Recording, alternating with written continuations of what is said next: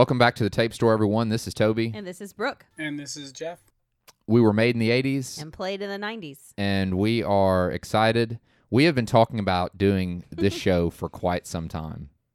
I mean, even before, long before episode one, long before Yeah. any of that. I think it was, wasn't it still like, well, it was May. No, it was probably Well, April. It was April when we when- planned this. Yeah, you know, when we started talking to Jeff, who is with us, uh, of course, you already know that by now, everyone who's listening. But um, when we started talking to Jeff about being a uh, an occasional guest host of the show, one of the first films we talked about was Willow, right, dude? That's correct. Willow has always been one of my favorite fantasy films. And seemed like I remember when I watched Lord of the Rings, which had hobbits in it. I mean, I, I immediately thought of, oh, I mean, Willow was kind of similar to that, even though, of course, Lord of the Rings was a book long before Willow was even imagined. Right. But, I mean, it's it. Who knows? It could have been inspirational in some ways. Yeah, I think Well, so. Yeah, I Uh, mean, I just like the, the halfling race is like you know, it's, Yes. it's in Yes. Dungeons and Dragons and stuff, and I guess I guess no ones are kind of like halflings. I- I guess. Yeah, it's like a well-known trope, I guess. hmm Yeah, and again, this was stuff that so openly is so openly popular. Lord of the Rings, The Hobbit, you know, comic books, and we talk about that, you know, occasionally about how the kids that were into that stuff, which was which included me and Jeff and you, Brooke, Mhm. Yes. um, it was not mainstream popular. No. You know? And now it is. But I remember being into Willow and loving that. Uh, Val Kilmer was one of my favorite actors as a kid. So seeing him in this schwa- uh, this swashbuckling role, uh, this heroic role as Madmartigan, we've had a th- we've had a theme of swashbuckling things. lately. yeah. And we are excited because this is part one of a two part podcast series on Willow that the tape store is doing. We just, there's just so much. It's so rich and we enjoyed it so much. We didn't want to rush through it. We really wanted to take our time with it, really wanted to enjoy it. You will be getting two weeks of Willow at the tape store. So get ready, buckle up. It's going to be great. It's one of those movies that I watch and wish there was more of that universe expounded upon that we could know more about which there is some things and we'll talk about that. But let me uh, give a uh, i always like to give some information. We always like to give some general information about the film before we really start to dive into it. Willow was released may 20th 1988 it was directed by the ron howard excellent director Yes. legendary starring warwick davis val kilmer Joanne Whalley, and Jean Marsh. And we're going to go into who these actors play, but it's got a great cast. Kevin Pollak's in it. you know, he plays a great role. So we're going to get into that as we get into the film. But this is something that in our initial discussions about Willow, Jeff, you had a lot to say because this is something that George Lucas was into before the first Star Wars movie, like Wow. bef- before 77, right? I didn't know that. This is this goes way back even before American Graffiti. This this was like his baby.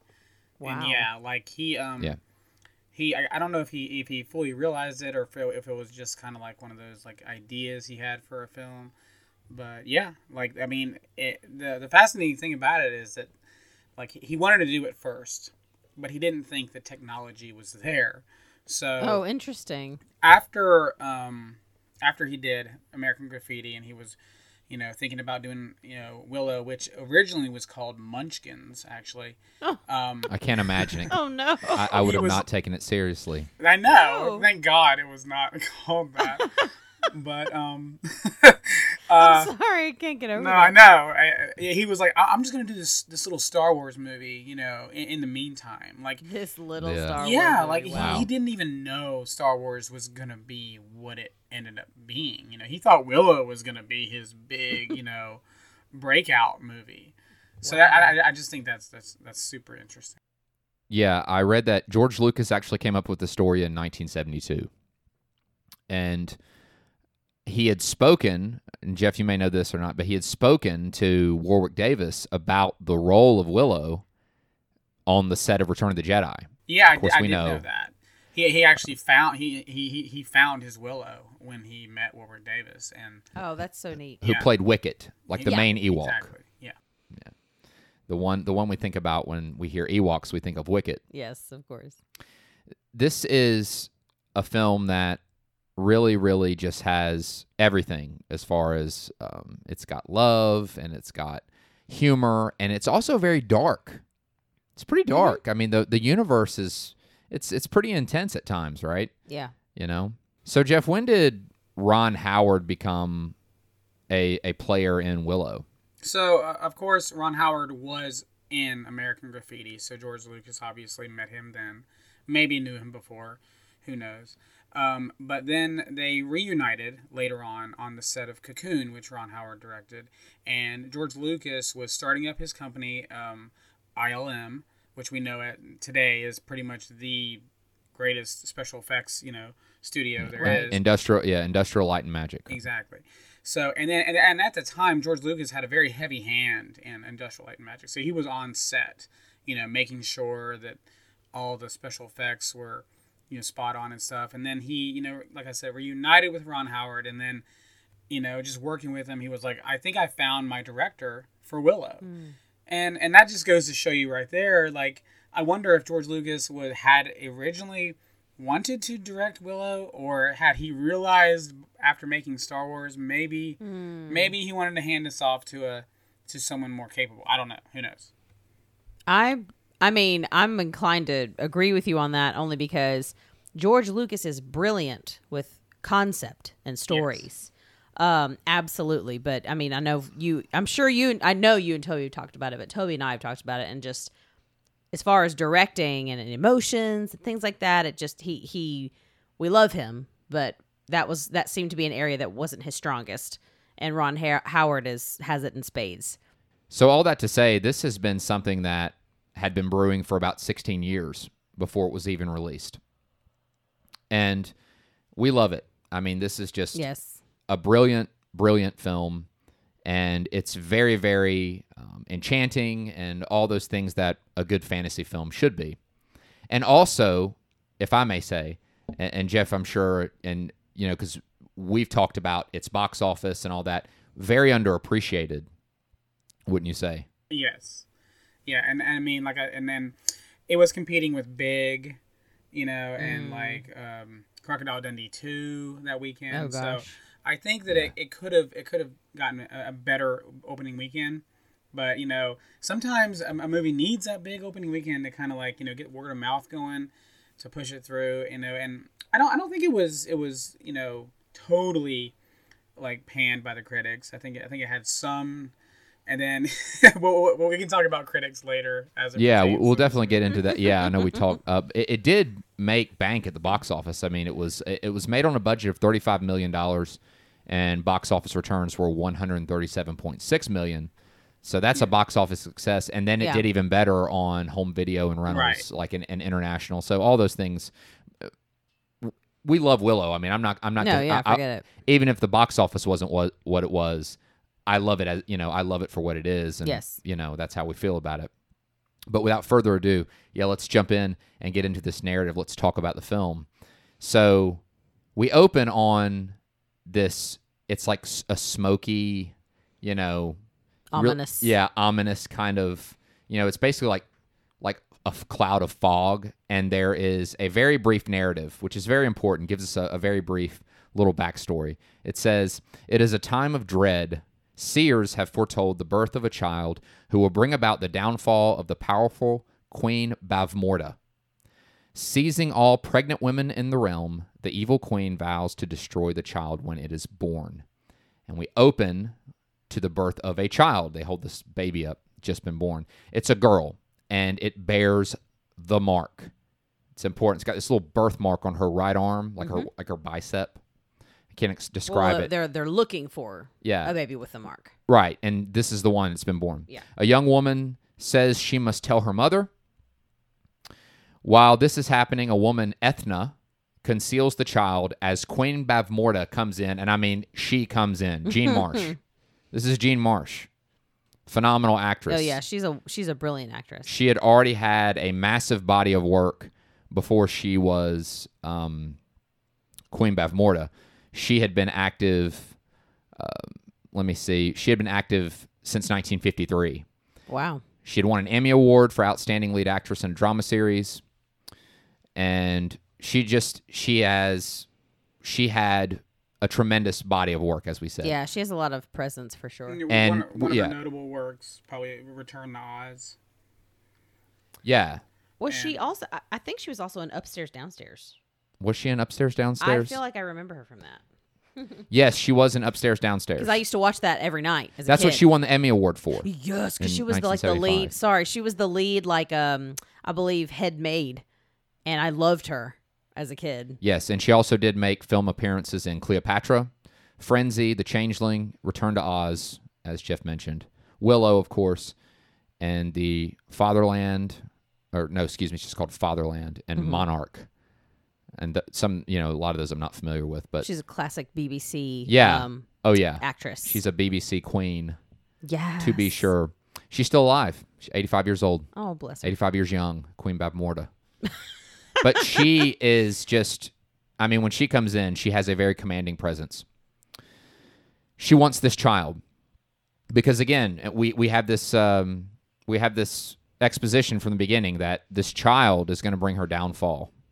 So she comes in, busts in with her soldiers, her escorts, and what while this is happening, or b- but really before Queen Bavmorda is even able to come in, the nursemaid mm-hmm. or the midwife, excuse me, the midwife had taken the child, Yeah, because the mom her. begged her. Yeah, the child's mother is left holding a fake baby. Bavmorda has the mother killed. We never even find out much about the mom. Yeah, she And w- just, but she knows her, the importance of her daughter. She knows the importance, but she dies immediately. We see the opening titles to an excellent, excellent film score by the late great James Horner, which is Absolutely. one of our guys, right?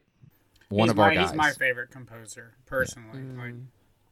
James Horner did Titanic. Ugh. James Horner did Star Trek II: The Wrath of Khan. Oh Another man, that's a great film. soundtrack. Yeah, and the the Willow music is just beautiful, and the soundtrack actually has been. I I remember hearing when Robin Hood: Prince of Thieves came out, they used music from Willow for the trailer. Oh, yeah, Yeah. yeah, yeah. They did, yeah. So we see this sequence, this montage of Ethna with the baby traveling in hiding, mm-hmm. obviously. The baby is no longer a newborn. The baby has hair, looks older, so it appears that some time has gone by. Suddenly there's danger. We see these massive rat dogs Oh, show up. And I can only assume they're real dogs. I can tell by the way they're running that Yeah. they're real animals they're horrific. with these with massive like prosthetics over them. They're called Nockmaar hounds because Bavmorda is queen of Nockmaar. Yeah. That's like her kingdom. Well, they show up and they're on the trail of Ethna.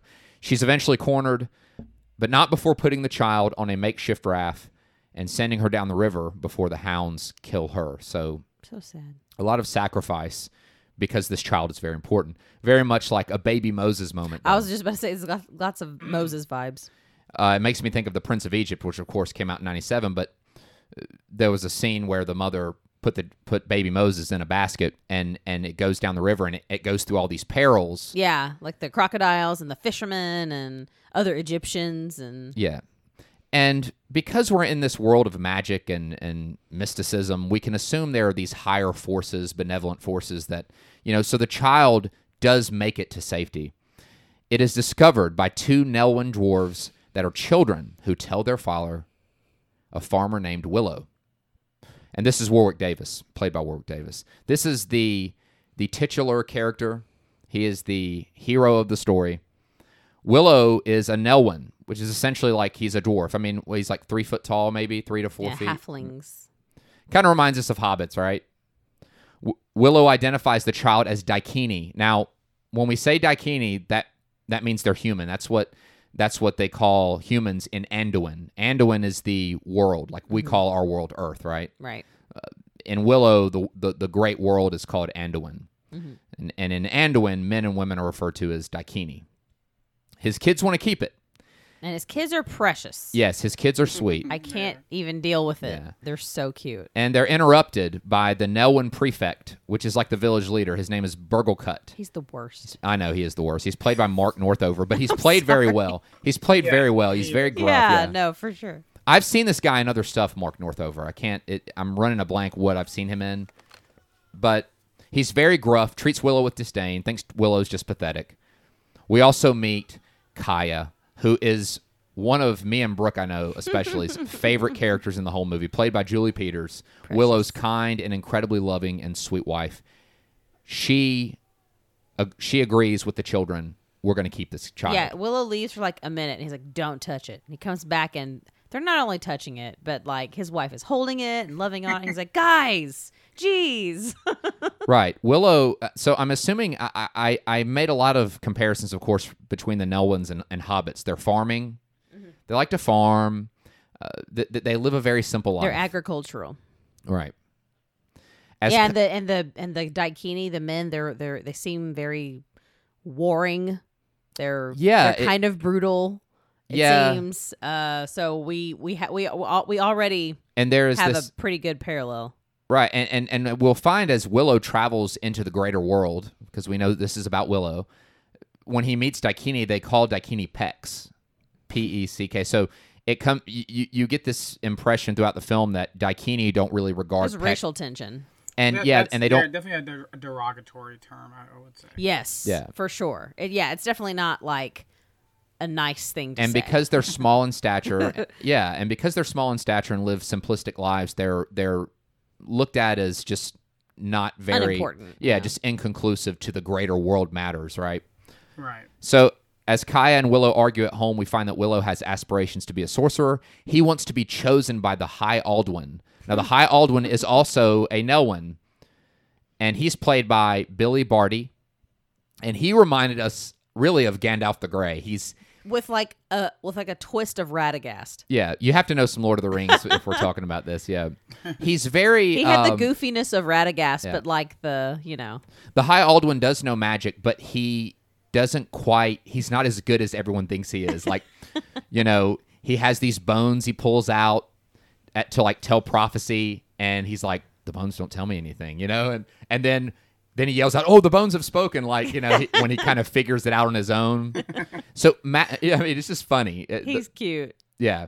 And Willow wants to be his apprentice. So we learn that Willow does want to do something beyond the life of a simple farmer, but no one believes in him, including the most important person that doesn't believe in Willow is Willow. Mm-hmm. In fact, and we're going to talk about that later.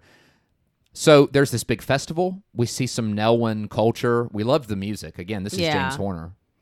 Uh, to Willow's disappointment at the festival, he is not chosen by uh, the High Aldwin. He doesn't choose anyone. Actually, he says no apprentice this year.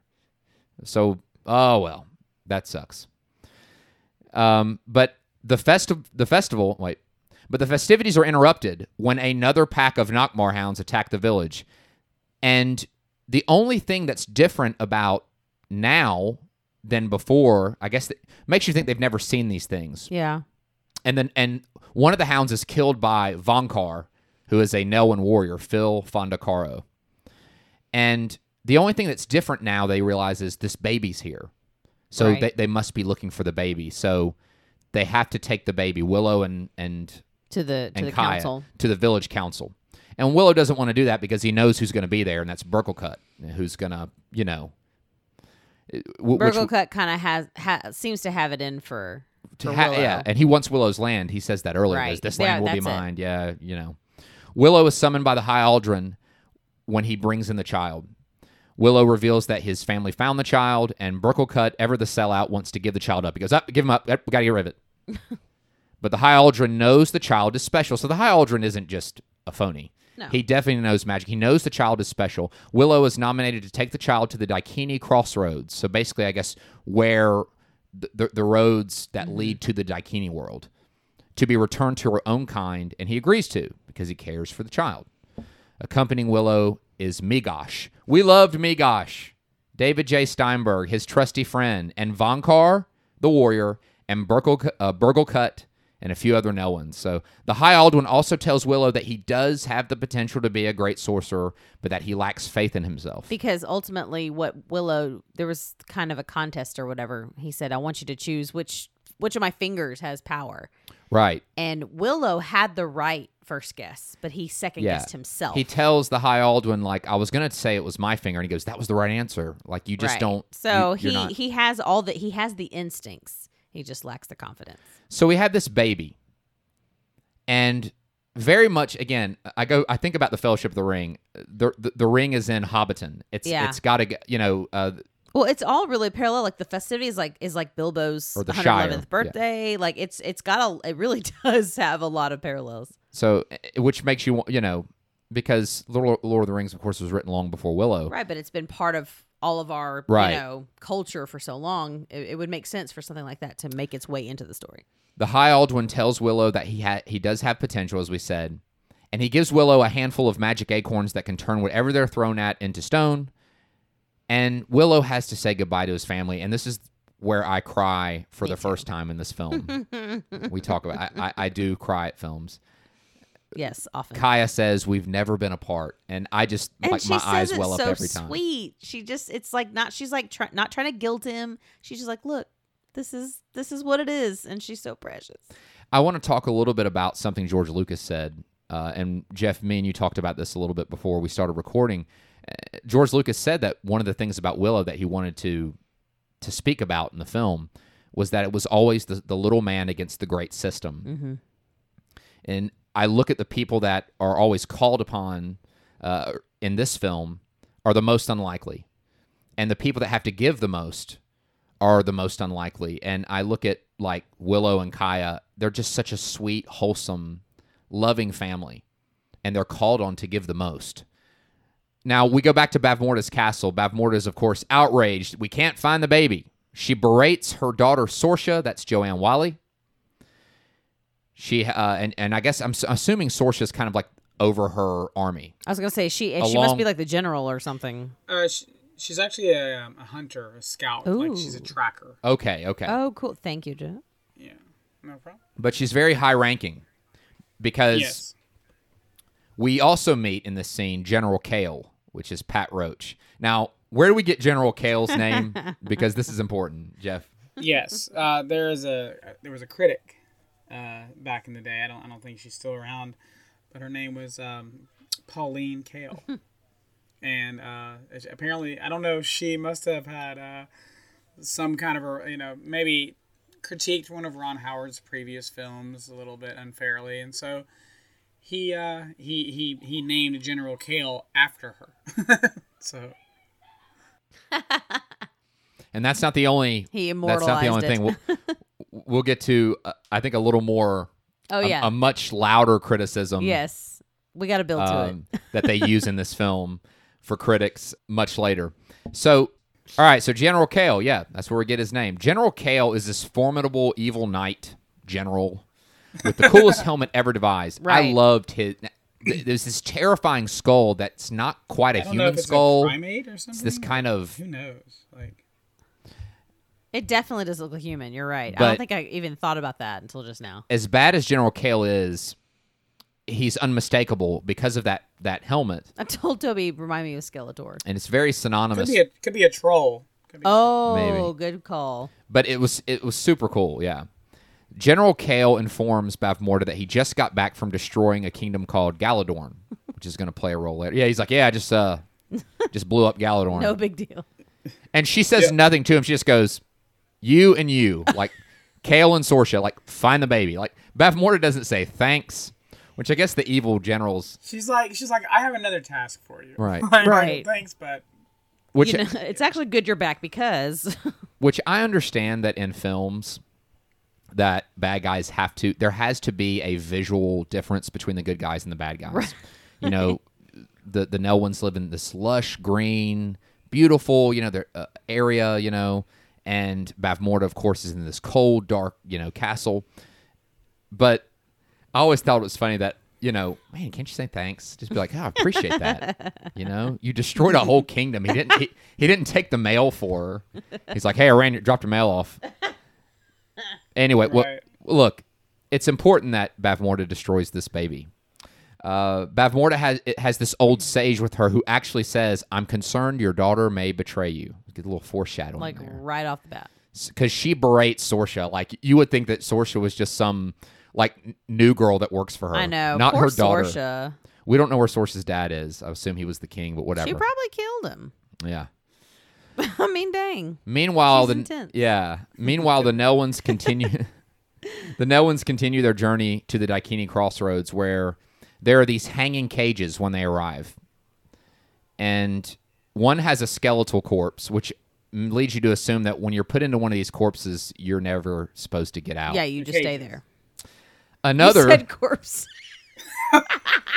okay, well, we're just gonna keep rolling with that. Yeah. When you're put into one of these corpses. when you're put into one of these cages, it's these ha- cages hanging.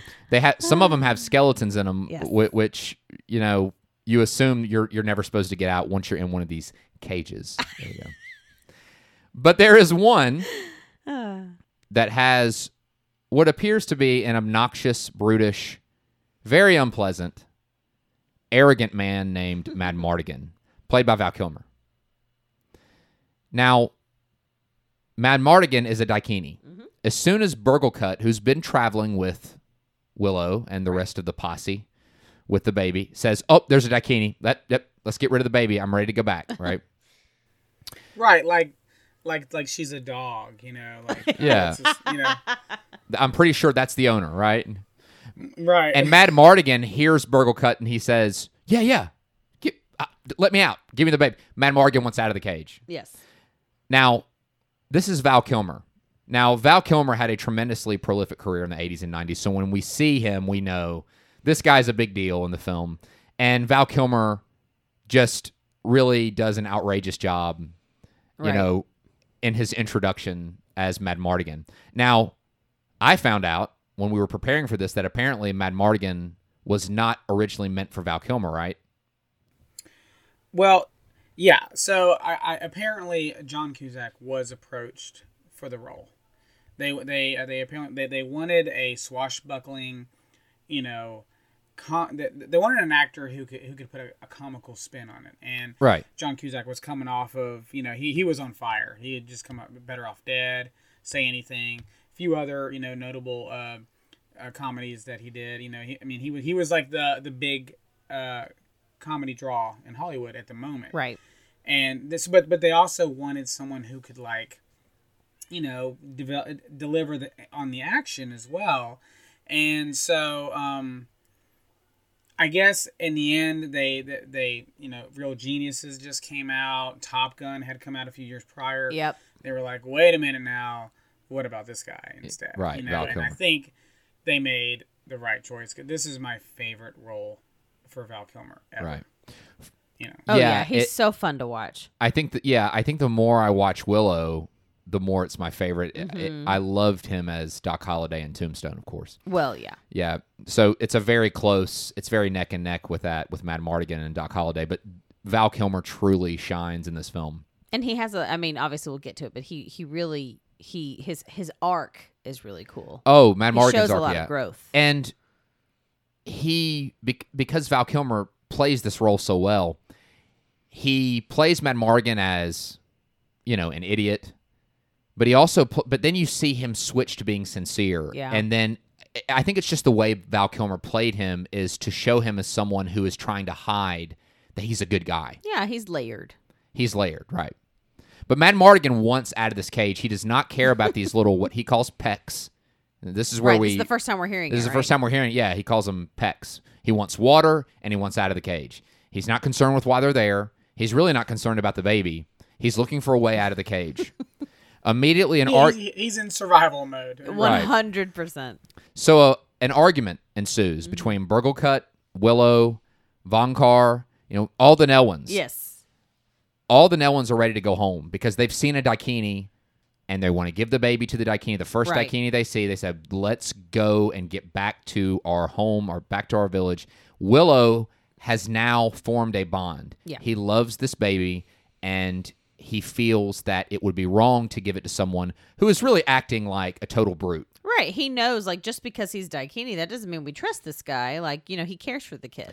Right. He This- wants him to be safe. Yeah, or and wants this- her to be safe. Excuse me. Yes, exactly. And this disagreement ends up leading to the Nelwyns leaving, with the exception of Willow and Meegosh. Sweet Meegosh. And and Meegosh shows his character in this a little bit too because he he says the line somebody put him in there for a reason. You know, Mm, like yeah, he Right. right. he spoke up even before Willow did. I think. That's You a good point. Like, Yeah, at this point, there's it, you'd have to be insane to give yeah. the Well, baby to Meegosh Matt has Mardigan. more discernment than our than the rest of them at this point. oh yeah. But we have a really funny moment as the Nelwyns leave because again, Willow and Meegosh. I'd say there's maybe about seven or eight of them. Mm-hmm. You have Burglekutt, Va- Vohnkar, Willow, Meegosh, and a few other just random Nelwyns that kind of went like you know as, as an escort. But when they all leave, you know, Willow and Meegosh stay. As they leave, Madmartigan has been listening to this, and he's been listening to them. I can only assume Say their names. he's been listening to them refer to the. So he's he goes, "Hey, Vohnkar, give me that spear. Hey, Burglekutt, come back. Like, like, let me out of here. Like, don't let him tell you nothing, Burgcut. Yeah, yeah, like- like, like- Mad Margan. he is inserting himself like like we've known each other. Like I'm also a part of this group of friends. And I just thought that was a, a brilliant, you know, I don't know if that was but but it, it just shows that Mad Morgan is like he's really quick witted. Yeah. So this is where we see some offset. This isn't a total idiot in this cage. He listens. He's very quick witted, and we're going to get to a little more about Mad Var- Madmartigan. Mad Fardigan. All right. Okay. Go back. okay, Yossi. I think I Jeez. just found my new screen name. Mad- Mad fartigan. Yossi literally before bed was like, "Hey, let's talk about farts." Okay. So I guess I get know where he gets it from. Right. Let's talk. So whatever. Mad fartigan. We need to make uh, bloopers. Well, yeah, we do. Okay. So no, leave that all. Leave that, okay, that shit we'll all. leave that. We'll Leave leave, it it. in. We'll leave it. Okay. Yes. So look, we're gonna get okay. We got to get it out I'll though, so have we can it keep together. going. No, no, no. I'm fine. I can silent laugh. It's Okay. fine. That leads me to my next point about Madmartigan. At the outset, he doesn't appear to be honorable. He's very antagonistic, very unpleasant. He's petulant, and he's very much prone to theatrics. Yes. He refers to the Nelwyns as pecks, as we said, and he taunts them incessantly. And he refers to himself as the greatest swordsman who ever lived. Yet it's clear that he's not two dimensional. Because in a few moments, we start hearing ambient sounds, and Willow and Meegosh, like, what's that? Madmartigan can tell that a battle's near. Mm-hmm. And then a large army starts to approach over the horizon, kind of out of the hills, you know. And he is able to estimate the size and strength of the force. So this is a guy who actually has some prowess.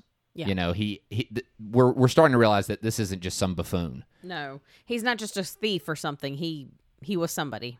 Yeah, he's very much like a Han Solo, rough around the edges, but we're seeing signs that he's no Boy Scout. Right.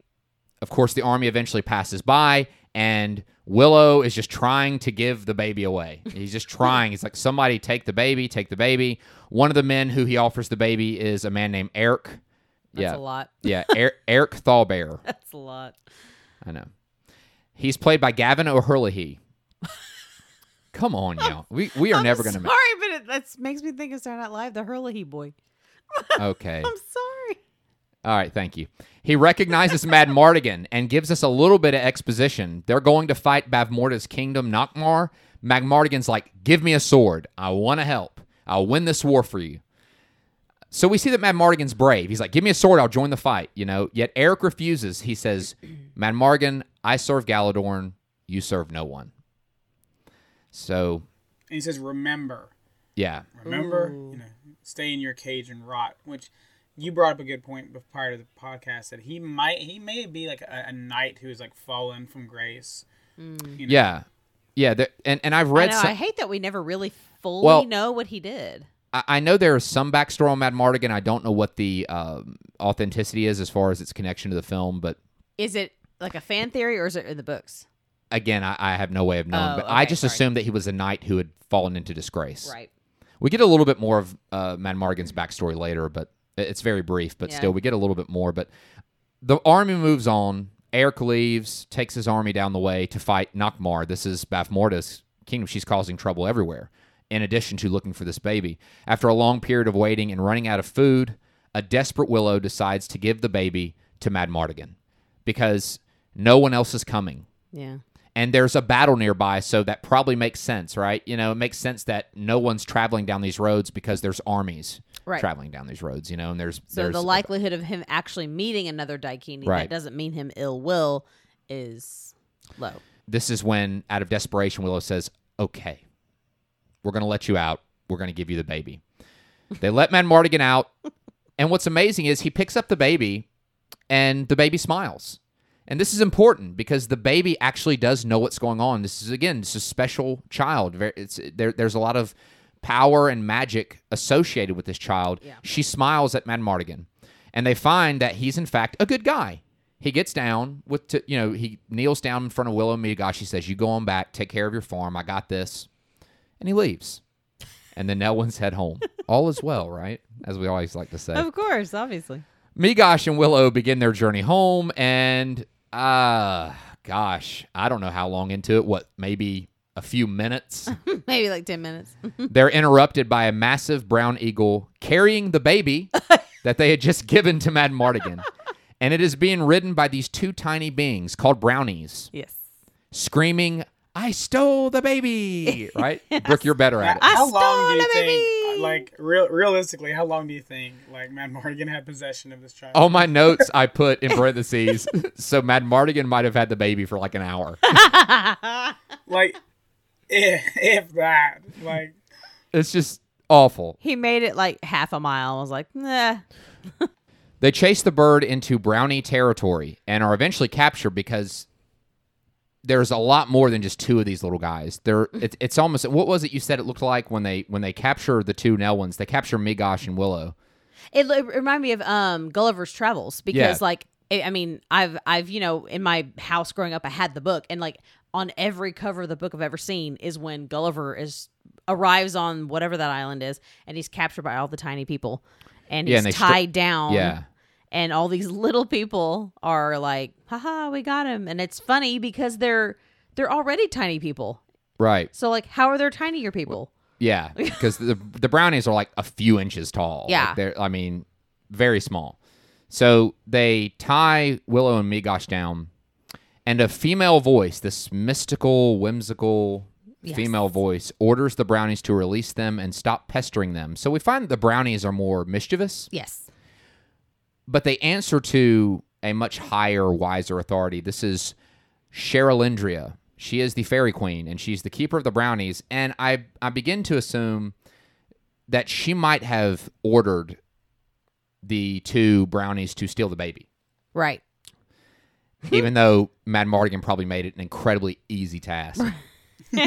which we will find out in a moment she is this kind of she's tall. She's like the size of uh, well, she's like the size of like a, a normal human woman, yeah and she floats, and she's got flowy white robes and very Galadriel yeah, very Galadriel esque, yes, with an echoey, Yes. you know, whimsical voice. She informs Willow that the baby's name that we haven't mentioned up to this point is Elora Danan, and she has chosen Willow as her caretaker.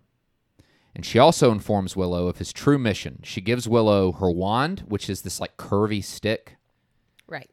and she instructs him to take it to the sorceress Fin Raziel, who will guide them to the kingdom of Tir Asleen, where a good king and queen will watch over Elor Danan. So again, Willow's mission. He has a wand, he has the baby. He's got to take them to Fin Raziel. Fin Raziel, once she gets her wand, she will then take them to Tir Asleen, which is this kingdom Yes. where presumably. again the baby will be raised by a good king and queen who we don't know. And Olora Danan must survive. That's the thing.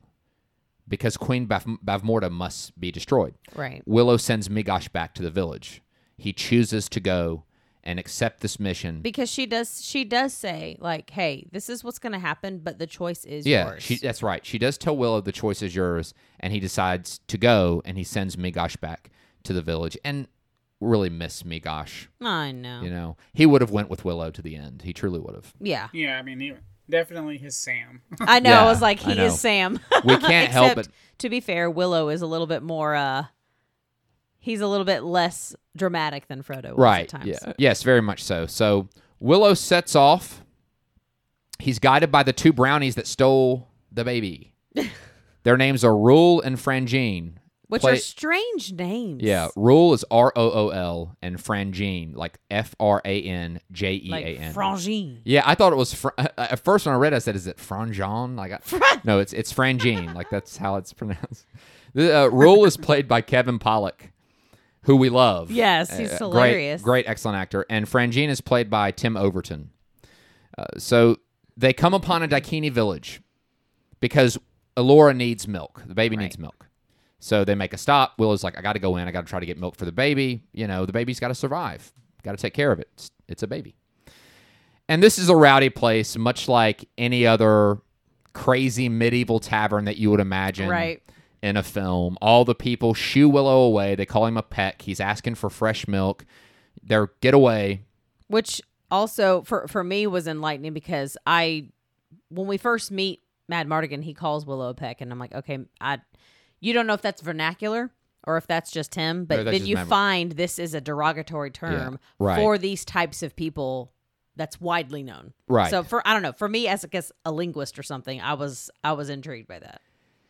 And even though Rool and Franjean are guiding Willow to this lake, they're not doing a great job as far as being like on task because Rool spots a attractive young lady and wants to use he turns to Franjean and says, I want to use the dust of the broken heart. Can we just make a comment on their size differences real quick? Yeah, just sure. so we're all aware. Yeah, this is a normal woman. It's of, a, di- like- a Daikini woman he sees. Rool is like this little three inches tall. much of the film, much of the film, the greater population doesn't even recognize that Rool and Franjean are even No, present, that no, no one is aware. which becomes an advantage at times. But the only people that are aware of them are the main characters. So Right. he just sees this. I woman. just felt like it was really important that we Well, all well, understand when this we were is a tiny creature attracted to a five foot whatever Yeah. female. well, when we were watching it, Brooke said, "quote What's he going to do with her?"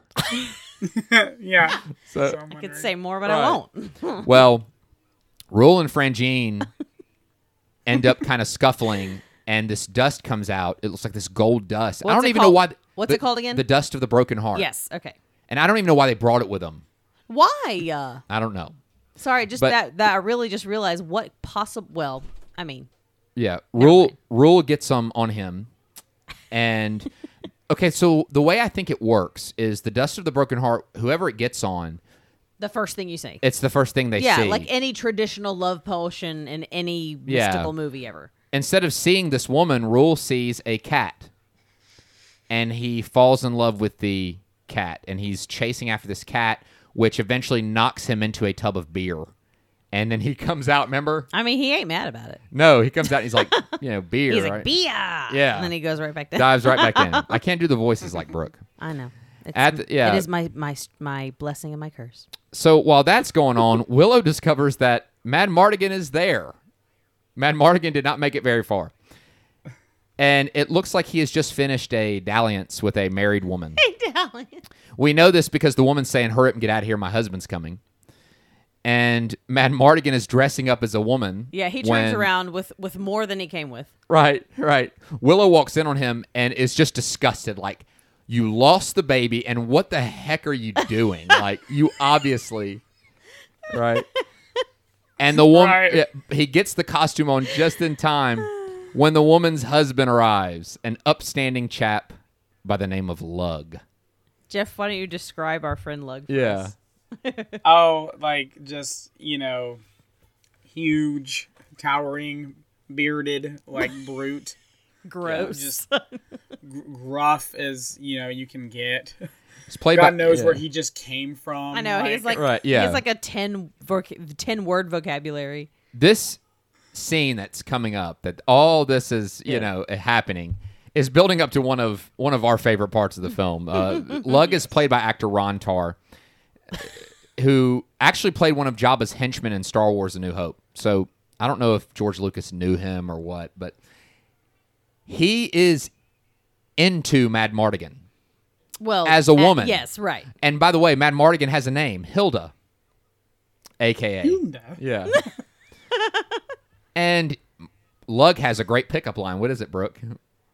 Well, um, you know, after grunting and moving toward her forcefully, uh, he asks her ever so politely, wanna breed? to And which he's like groping her like Yes. her- Yeah. her- and to which she says boob. tempting. Yeah, but I think that like, and I think Madmartigan has cantaloupes in in like some kind of fruit or something, right? it's just Oh, it, it, it was apples. He was taking them out later. He was like throwing them.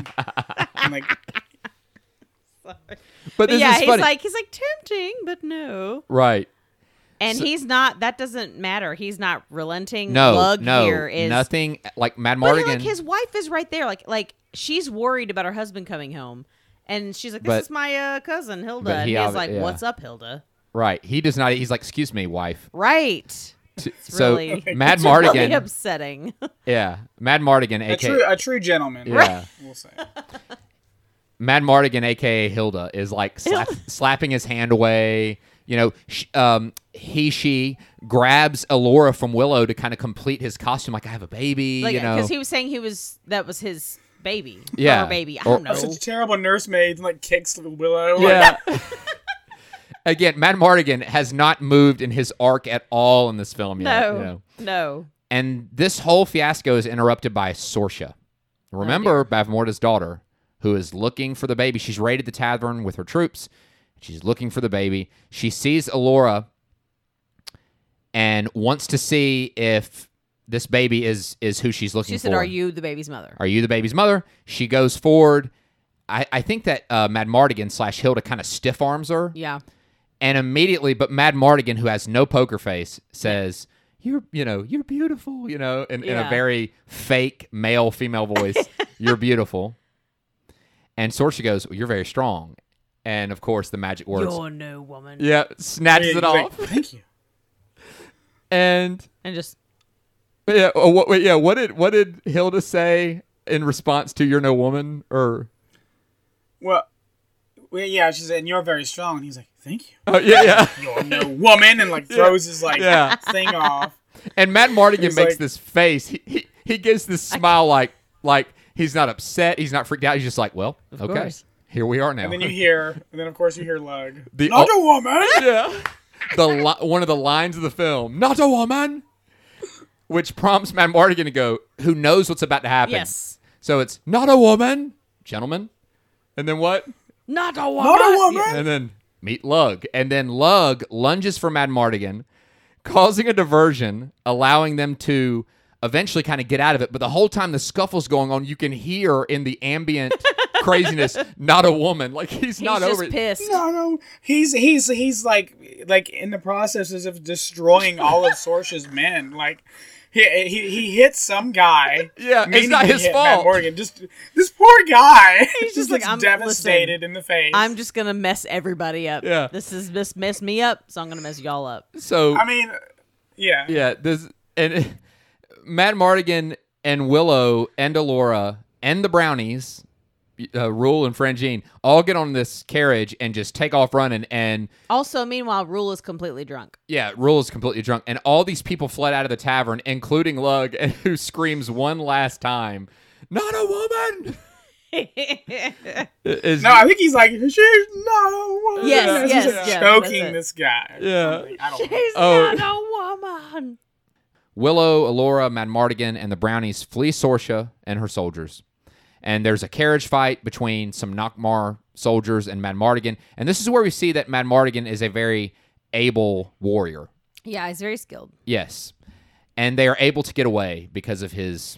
Well, and they do, and there is some teamwork. I mean, the brownies cut the rope. Yeah. Willow takes charge of the horses. They all kind of form a team without realizing yeah. it. Again, all unlikely people Yes. being incredibly brave. Of course, Madmartigan is just trying to get out of. I mean, he thought He's he was still just, in pr- self-preservation mode, Right. But he's he's starting to care. Well, once they get away, and essentially what Madmartigan does is they is they hop off the uh, carriage, and then Madmartigan sends the carriage down the road. They hop off of it and hide, and the rest of the Nockmaar troops and Sorsha all ride by, and Madmartigan basically turns to Willow and says, "Okay, thanks for that. Good luck, Willow. Whatever," and he leaves. Well, he tries to. He tries to. Of course, yes, Madmartigan does not make it very far. And the reason why is because as Madmartigan tries to leave and kind of just, I guess, go on to the next shenanigan, Yeah. Alora Danan begins to cry. This is very important because however Alora Danan is reacting To a person. to a person or a situation mm-hmm. tells us should tell us a lot because again, she even though she's a baby, because of who she is, she mm-hmm. understands much more than than an average baby, obviously. And something we didn't um, expound on during that scene, but Alora Danan actually um, communicated with uh, Cheryl Andrea.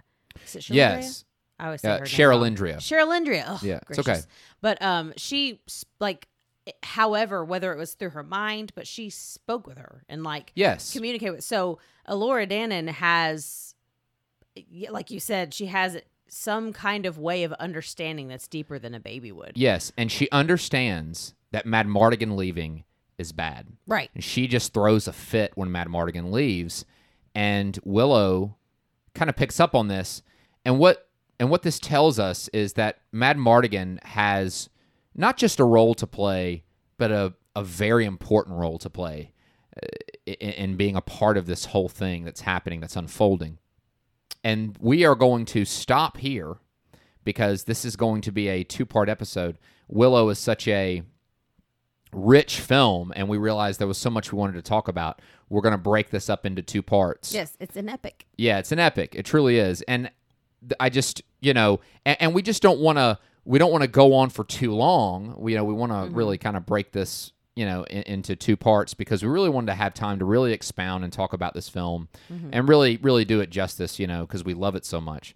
So, And Right. in the meantime, um, if you're listening to this episode and you're going to catch the next one, Willow is on Disney Plus if you have it. yes, it is. So you should watch it and kind of see what we've said, formulate your own thoughts, and then yeah, definitely. listen for next week. So when we come back next week, you know, Jeff will still be with us. Yes. Uh, we are going to find out. We're going to talk about just what happened, of course, the fate of our heroes and what happened after Not a Woman. it's a great thing. So, Jeff, always good to have you on and looking forward to next week having you back on to finish up Willow. Yeah. And thanks for having me on, as always. Well, we are going to shut the doors of the tape store for the week. We will have more Willow for you when we're back next Thursday. Same tape store time, same tape store channel. Until then, check us out on Instagram. Leave us a rating, right, Brooke? yes. Yes. Thank you for and, and for those of you that already have, thank you so much. That means so much to us. Yeah. Um. Yeah. And we as you, always, we want you to come back. yeah, and as always, if you have been listening, your time is valuable. We very much appreciate it. It means so much. We really, really, really do thank you for that. And we hope that you've had as good a time as we've had um, getting through the first half of our Willow episode. So excited about part two. So we will see you guys next week. Until then, this is Toby. this is Brooke. And this is Jeff. See you next week, guys. Bye.